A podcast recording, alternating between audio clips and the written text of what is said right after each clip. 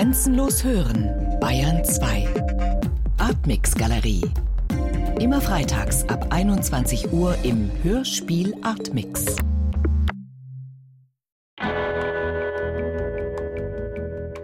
Hörspiel Artmix. Am Mikrofon Ralf Hohmann. Die nächste knappe halbe Stunde möchte ich mich erneut der Kreativität widmen.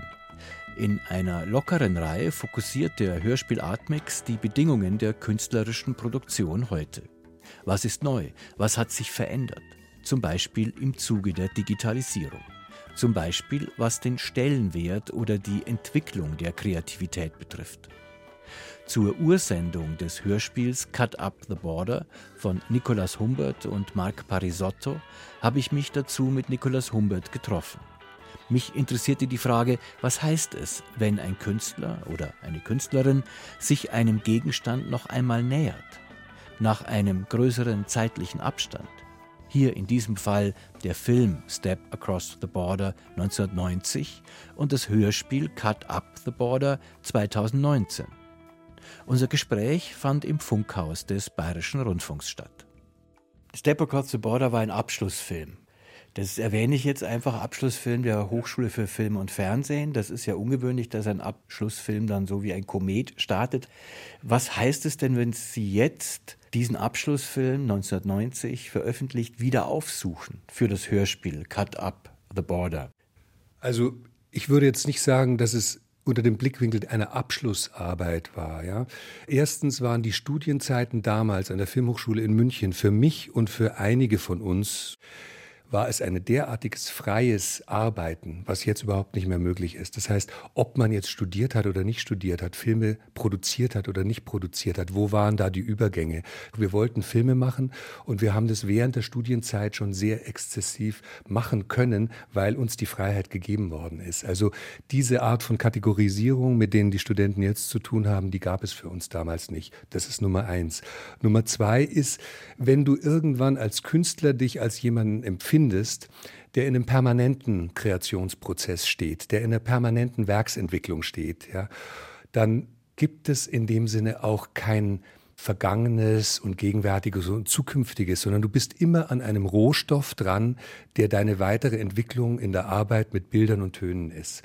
Und wenn ich jetzt ähm, zurückgehe auf Material von Step Across the Border, das ich irgendwann wusste, ich, ich möchte noch mal was aus diesem Material machen, weil es ist so reichhaltig und nur zu kleinen Teilen publiziert, dann hat es in dem Sinne überhaupt nichts Nostalgisches, sondern ich nehme einen Werkstoff in die Hand, der immer noch mich begleitet und aus dem ich dann im Abstand der Jahre natürlich in der Lage bin, was völlig Neues zu machen.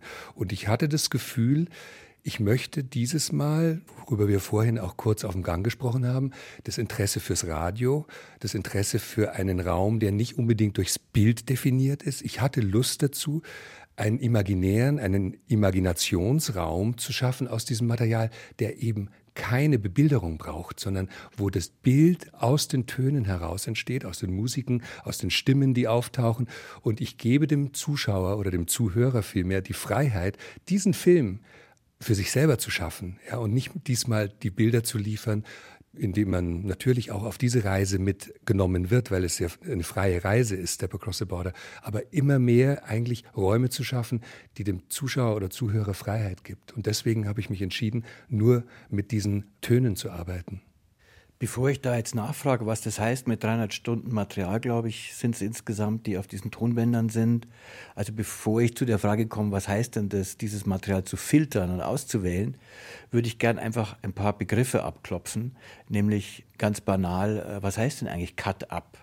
Cut-Up ist eine Montagetechnik gewesen, die entwickelt worden ist von Burroughs und Konsorten in den 50er Jahren, die Beatniks. Das heißt, das Material ganz unterschiedlicher Art, es war damals ein literarisches Montageprinzip, das Cut-Up.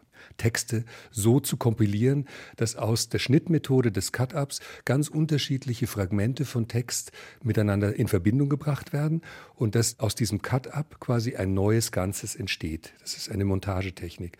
Und dadurch, dass ich oder wir, das ist ja eine Arbeit, die zusammen mit Marc Parisotto entstanden ist, dem wunderbaren Marseiller Tonkünstler, extrem interessiert sind an Montagetechniken. Ich habe immer das Gefühl, bei allen filmischen Arbeiten auch dieser letzten Jahre, die sind alle eigentlich im Montageraum, im Schnittraum entstanden. Ja. Man fängt an, mit ganz unterschiedlichen Materialien rumzuspielen und befragt dieses Material, was man in der Hand hat, was da drin steckt. Und beginnt Material zu kombinieren und in Zusammenhang zu bringen, wo du möglicherweise auf Anhieb nicht draufkommen würdest. Oder du treibst es so weit wie zum Beispiel John Cage, der sagt, ich habe einen Baukasten von Elementen und ich folge diesem Cut-up. Ich kreiere dieses Cut-up durch einen Zufallsgenerator. Ja, ist, auch das ist möglich. Insofern entsteht viel von diesem Cut-up durch das Einwirken des Zufalls, dass du dich spontan dafür entscheidest, zwei Elemente miteinander in Verbindung zu bringen, aus denen dann narrative Strukturen entstehen. Und das war die Basis von der Komposition für Cut Up the Border und deswegen haben wir ihn auch ganz programmatisch Cut Up the Border genannt, sowohl als Referenzpunkt auf diese Montagetechnik hin, als auch als Referenzpunkt auf die Geschichte dieses Filmes Step Across the Border. Und das führt mich jetzt zur Materialität. Das sind wie viele Tonbänder? Also, vielleicht muss ich das dazu sagen, es sind ja Tonbänder, die aus den 90er Jahren in einer Blechkiste lagen. Wie ist denn diese Materialität? Das ist die Frage sozusagen nach dem Haptischen. Was ist es mit diesem fast musealen Gegenstand zu arbeiten? Ich bin ein Künstler, der aus der analogen Zeit kommt und der nach wie vor seine Hauptfaszination für das Analoge hat. Ich brauche das Analoge. Ich brauche etwas, was ich in der Hand habe. Und diese Tonbänder, sonst hätte ich sie nicht so lange mit mir rumgeschleppt, die lagerten in dieser Kiste über 30 Jahre hinweg und haben einiges durchlebt, wovon man gar nicht weiß, was da überhaupt noch auf diesen Bändern drauf ist, ne? weil die waren bei eisigen Temperaturen in Containern untergebracht und waren eben zuletzt wo unser ganzes Archiv einer Überschwemmung zum Opfer gefallen ist, habe ich als eins der wenigen Objekte, die ich rausgezogen hat aus diesem Desaster, war diese Box mit diesen Bändern. Und dann beginnst du diese Bänder in der Hand zu haben und siehst der Abrieb von diesem Magnetstaub, der da irgendwann mal aufgebracht worden ist und du musst ständig die Köpfe von dem Naga-Gerät, vom Tonbandgerät putzen und denkst, wird da noch was drauf sein? Werden da noch irgendwelche Signale aus dem irgendwoher sich zeigen oder nicht? Und es war der Fall. Das heißt, heißt, vielleicht kann man auch daran glauben, dass die analoge Welt vielleicht zum Schluss länger halten wird, als alles, was wir hier denken, an digitalisierten Erinnerungen äh, zu speichern, wovon vielleicht nichts übrig bleiben wird. Aber auf diesen Bändern war noch was drauf. Es waren alle Töne drauf. Und dann begann diese Zeitreise in diese Töne hinein. Ja, und da wäre die Frage, was wäre passiert, wenn es auf Festplatten wäre? Das ist natürlich jetzt immer konjunktiv, konjunktiv. Auf Festplatten wäre nichts mehr drauf gewesen davon, ja. Und natürlich kann man sich fragen, für welche Ewigkeit arbeiten wir? Ja? Wir haben eingangs, als wir hierher in dieses Studio gegangen sind, haben wir über das Ephemere gesprochen oder Sie haben diesen Begriff des Ephemeren ins, ins Spiel gebracht, was ich einen ganz wichtigen Punkt finde. Wir leben in einer Zeit, wo wir denken, wir arbeiten für die Ewigkeit. Ja, immer mehr. Also noch dazu, weil das Digitale einen das suggeriert, was überhaupt nicht stimmt. Das ist völlig paradox eigentlich. Und man fragt sich, für welche Ewigkeit arbeiten wir sind. Und da zurückkorrigiert zu werden und zu sagen, wir sind hier auf diesem Planeten als Menschen, als Passagiere und wir sind aufgefordert, vielleicht kleine Leuchtspuren zu ziehen. Und diese kleinen Leuchtspuren, die wir da ziehen, die tauchen auf, die können andere Menschen erreichen, die können andere Menschen inspirieren zu was eigenem und dann verschwinden sie wieder. Die Nagra, die gehört ja zum Tonband dazu, zumindest im Film, aber das ist genau der Punkt. Das Aufnahmegerät Nagra, das ist Filmwelt. Mhm. Ist es auch ein Stück weit Nostalgie, dann mit so einer Maschine nochmal zu arbeiten? Ja, es ist eine Maschine, so wie ein altes Auto. Du siehst es, du kannst ungefähr durchschauen, wie sie funktioniert. Du kannst sogar dich getrauen, äh, den Korpus aufzumachen, wenn irgendetwas nicht funktioniert und da Hand anzulegen, um vielleicht was zu reparieren. Das heißt, Du kannst so einer Maschine oder ich kann so einer Maschine auf Augenhöhe begegnen. Sie hat mit mir zu tun, sie ist schwer, das ist ja auch so eine Geschichte, ne? die, die körperliche Referenz. Das heißt, du, du schleppst ein unheimlich schweres Gerät eigentlich während der Aufnahmesituation mit dir rum und strielst für Stunden und Stunden durch die Nächte von New York oder Tokio und bist wahnsinnig äh, fertig eigentlich danach. Und gleichzeitig spürst du, dass diese Maschine in dieser Größe auch, mit diesem Gewicht, dich auch antreibt zu sagen, willst du es oder willst du es nicht? Ja, wie, viel, wie viel Expeditionslust hast du, dass du mit mir jetzt durch diese Nächte strielst, um diese Töne aufzuspüren, nach den, die du vielleicht in deinem Kopf hast? Da ist schon eine, eine Art von Korrespondenz, eine Art von Auseinandersetzung auch mit so einem technischen Gerät, was ich persönlich mit den digitalen Geräten nie gefunden habe. Ja, die machen so leicht, so locker, aber dafür gibt es ja auch Milliarden von Fotos jetzt auf diesem Planeten. Genau. Du wirst ständig eingeladen, irgendwas zu machen, weil es kostet ja sowieso nichts und es gibt auch kein Maß für diese Bänder. Die Bänder haben ja einen Maß. Du weißt 19 Minuten, okay? Und wenn du irgendwo mittendrin bist, äh, dann weißt du, nach 19 Minuten musst du das Band wechseln und all das gibt dir ja in gewisser Weise Form. Und dieses, in dem Sinne, alles ist möglich die ganze Zeit, was das Digitale dir suggeriert, im Bild wie im Tonbereich das hilft nicht unbedingt in den Entscheidungsprozessen, dass es dich wirklich so aufs Essentielle hinbringt. Wie funktioniert das Filtern? Was auswählen? Ist das, wir hatten es vorher schon mal ganz kurz, wie bei John Cage, eine, Art I Ching, eine Art Lotteriespiel? Oder ich muss vielleicht dazu sagen, heutzutage würde man das ja in einem digitalen Archiv haben und da gibt man irgendwelche Suchbegriffe ein und da ploppt was auf. Das geht ja einfach nicht bei der Lagerung in der Blechkiste. Also nachdem klar war, dass aus diesen Schätzen in dieser Blechkiste nochmal wirklich etwas werden würde, dank dem BR und dank dem Deutschlandfunk, habe ich diese gesamten 100 Bänder nochmal mir vorgenommen, weil die Skripte, die dazu existierten, die gab es nicht mehr, die waren auch geflutet worden. Also habe ich einen langen Winter, den letzten Winter nämlich hindurch, die Zeit mir genommen, um all diese Bänder nochmal alle durchzuhören und zu skripten und Einmerkungen zu machen. Und habe ausgewählt bestimmte Teile, Töne, Musiken, die mir am interessantesten schienen, ohne an irgendeinen Bauplan zu denken. Das war die Vorarbeit. Und diese Bänder habe ich dann dem Marc Parisotto übergeben und der Marc hat Band für Band eingespielt und digitalisiert. Und wir hatten in dem Sinne dann schon mal eine Rohauswahl getroffen miteinander, die wir dann im zweiten Schritt verfeinert haben. Wir haben sicherlich Wochen äh, verbracht, nochmal alles uns, was eindigitalisiert worden ist, anzuhören, rauszusuchen, zu gruppieren und zu bestimmten Oberbegriffen zusammenzuführen und, und, und. Also es waren einfach diese ganz kleinen kompositorischen Cut-ups, die wir zunächst mal als den Bauplan für eine größere Architektur geschaffen haben. Sie haben mal gesagt, Sie gehören zu den Filmemachern, die eher aus dem Unsichtbaren herausarbeiten.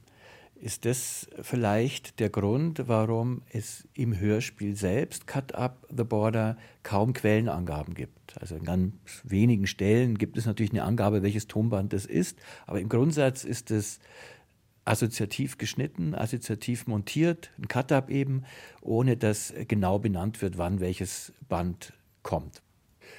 Ich bin kein Freund von zu viel Information. Wir leben in einer Zeit, die sowieso so dominiert ist von Information. Die Information scheint immer dir die Illusion zu geben, dass du dich orientieren kannst. Und es ist meiner Ansicht nach falsch, weil sie gleichzeitig den Erlebnisraum sehr stark zurückschränkt, deine eigene Forschungsreise. Auch wenn du dich manchmal vielleicht unsicher fühlst, wo du dich befindest oder gerne wissen möchtest, aus welchem Ort stammt jetzt dieser Ton oder wessen Stimme ist das jetzt, die du da hörst. Aber am Ende, glaube ich, ist das Entscheidende, dass du einen emotionalen Teppich ausrollst, der anderen Menschen ermöglicht, da sich mit draufzusetzen und die eigene Erfahrung damit zu haben. Ja. Das ist sehr persönlich, aber ich bin jemand, der versucht, nur immer ein Minimum an Information, an objektiver Information auszuliefern und so viel Freiheit zu geben, dem anderen, wie ich sie für mich selber auch fordere. Da kommt natürlich jetzt eine Frage, die mich auch schon in den vorherigen Artmix-Folgen beschäftigt hat, nämlich die nach der Kreativität, die, so ist mein Eindruck, einem Wandel unterliegt, hin zu einem kreativen Imperativ. Heute heißt es ja, sei kreativ, du musst kreativ sein. Wie hat sich da die Kreativität aus Ihrer Sicht verändert? Das ist eine sehr schwer zu beantwortende Frage, finde ich, weil es gibt Menschen, die tragen die absolute Notwendigkeit, wirklich auch Lebensnotwendigkeit von Kreation in sich. Ja wenn bestimmte Dinge nicht aus dir herausbrechen können in diese Wirklichkeit hinein, in der du lebst, könntest du möglicherweise nicht überleben. weil du dieser Welt, die manchmal auch ja absolut unerträglich ist in ihren Phänomenen, etwas gegenübersetzen musst, was Leben beinhaltet, was Möglichkeiten beinhaltet, was Gestaltungsräume beinhaltet. Und das ist der Hort der Kreativität. Da wird die Kreativität zu etwas Lebensnotwendigen, was überlebensstrategisches. Ja. Und es gibt Menschen, die tragen das in sich und müssen es so praktizieren die Tools, mit denen man kreativ ist, die verändern sich natürlich, weil wir in Abläufen, in technischen Entwicklungen, in gesellschaftlichen Entwicklungen drin stecken. Aber der Urgrund der Kreativität, der Quelle der Kreativität, glaube ich, der bleibt gleich. Da sehe ich keine Unterschiede zu früher. Dann komme ich noch mal zu dem Abschlussfilm zurück. So habe ich das am Anfang genannt, der Abschlussfilm der Hochschule Film Fernsehen in München, eben Step Across the Border. Und Sie hatten ja schon gesagt, dass die Studienbedingungen damals ganz anders waren.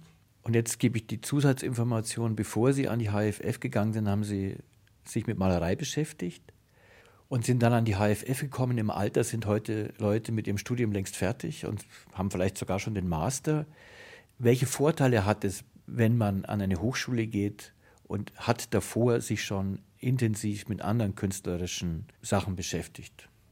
Wenn man an eine Filmhochschule geht oder eine Musikhochschule oder an eine Kunsthochschule, dann glaube ich, wenn man wirklich was als Künstler erzählen will, ist es nie verkehrt, so viel Leben in deinem Leben schon gelebt zu haben wie irgend möglich. Als wir studiert haben, waren wir im Schnitt sehr viel älter als die Generation jetzt, die relativ von dem Abitur direkt an die Hochschulen gehen, ja.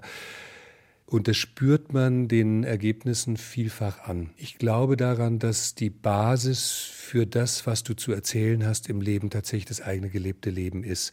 Und da kann ich, auch wenn ich unterrichte, was ich zum Teil tue, nächste Woche wieder in der Hochschule, kann ich die Jungen nur ermutigen, zu sagen, lasst euch nicht so viel Angst machen, dass ihr da beruflich reüssieren müsst und frühe Erfolge und all diesen ganzen Kram, dieses ganze Systemkonforme, sondern lebt euer Leben versucht, so viel wie möglich in dieses Leben reinzupacken. Und aus diesen Erfahrungen heraus werdet ihr auch was zu erzählen haben. Und da sind wir natürlich als Generation in einem sehr viel druckfreieren Raum aufgewachsen. Oder wir haben auch ein gesellschaftliches Klima gehabt, das das durchaus protegiert hat, zu sagen, hey, wir sind interessiert an der Entwicklung von Künstlerpersönlichkeiten und nicht, ob man da im Markt seinen Platz findet und seinen Erstling schon platziert und so weiter und so weiter. Also da kann man den Jungen nur so viel Mut machen wie nur irgend möglich. Das hat ja auch ein bisschen was mit der Definition der Hochschule zu tun. Ich kann ja eine, gerade eine Kunsthochschule ganz klassisch akademisch definieren als eine Gemeinschaft von Lehrenden und Lernenden und damit als eine Art Sammelbecken, wo man einfach alle zusammenholt, die sich für ein Metier interessieren. Oder betrachtet man es eher so als Schule, wo sehr viel reingepumpt werden muss und gelernt werden muss an Techniken, an Software und dann soll irgendwas plötzlich entstehen? Ja, da hat sich halt in, hinentwickelt. Äh, an den Filmhochschulen noch sehr viel mehr als in den Akademien. Die Akademien sind immer noch ein, ein Raum des, des Offenen und des Spiels, weil die, die bildende Kunst einfach nicht unter diesem Druck steht. Aber die Filmhochschulen, so wie ich sie jetzt erlebe, die sind derartig integriert in diesen Markt. Ja, und das ist ja auch das Fatale. Das spürt man ja auch den Filmen soweit sie überhaupt ins Kino kommen, an, ja, dass dieses freie Kino, das freie Film, die Möglichkeiten von freien filmischen Kreationen, die sind derartig an den Rand gedrängt, weil du musst die Quoten erfüllen, du musst die Ingredienzien enthalten, um in dem Markt überhaupt bestehen zu können. Das ist alles total fatal. Ich finde, man muss absolut und ganz streng trennen zwischen einem industriell hergestellten Film, das ist in Ordnung, da kann man Fernsehen machen, da kann man auch große ähm, Kinoproduktionen machen, und einem künstlerischen Film, ja, der wirklich sich verschreibt, der Kunstform Film, was Film wirklich bedeutet, was Film sein kann, was Film für Freiheiten enthält, wenn man sich anguckt, was in den 20er Jahren von den Russen oder von den Franzosen oder so weiter, oder Stummfilm, deutscher Stummfilm, expressionistischer Stummfilm, was da gemacht worden ist, da schlackern dir die Ohren. Da denkst du, so weit war das Kinomedium schon mal und so konservativ ist es jetzt geworden, weil es halt einfach nur sich anpasst diesen Marktgesetzen äh, und den äh, dramaturgischen Gesetzen und, und, und. Also da gibt es extrem viel Terrain, was man wieder gewinnen muss. Das ist ein wichtiges Thema, verstehst du, zu sagen, es gibt so viel Freiheit.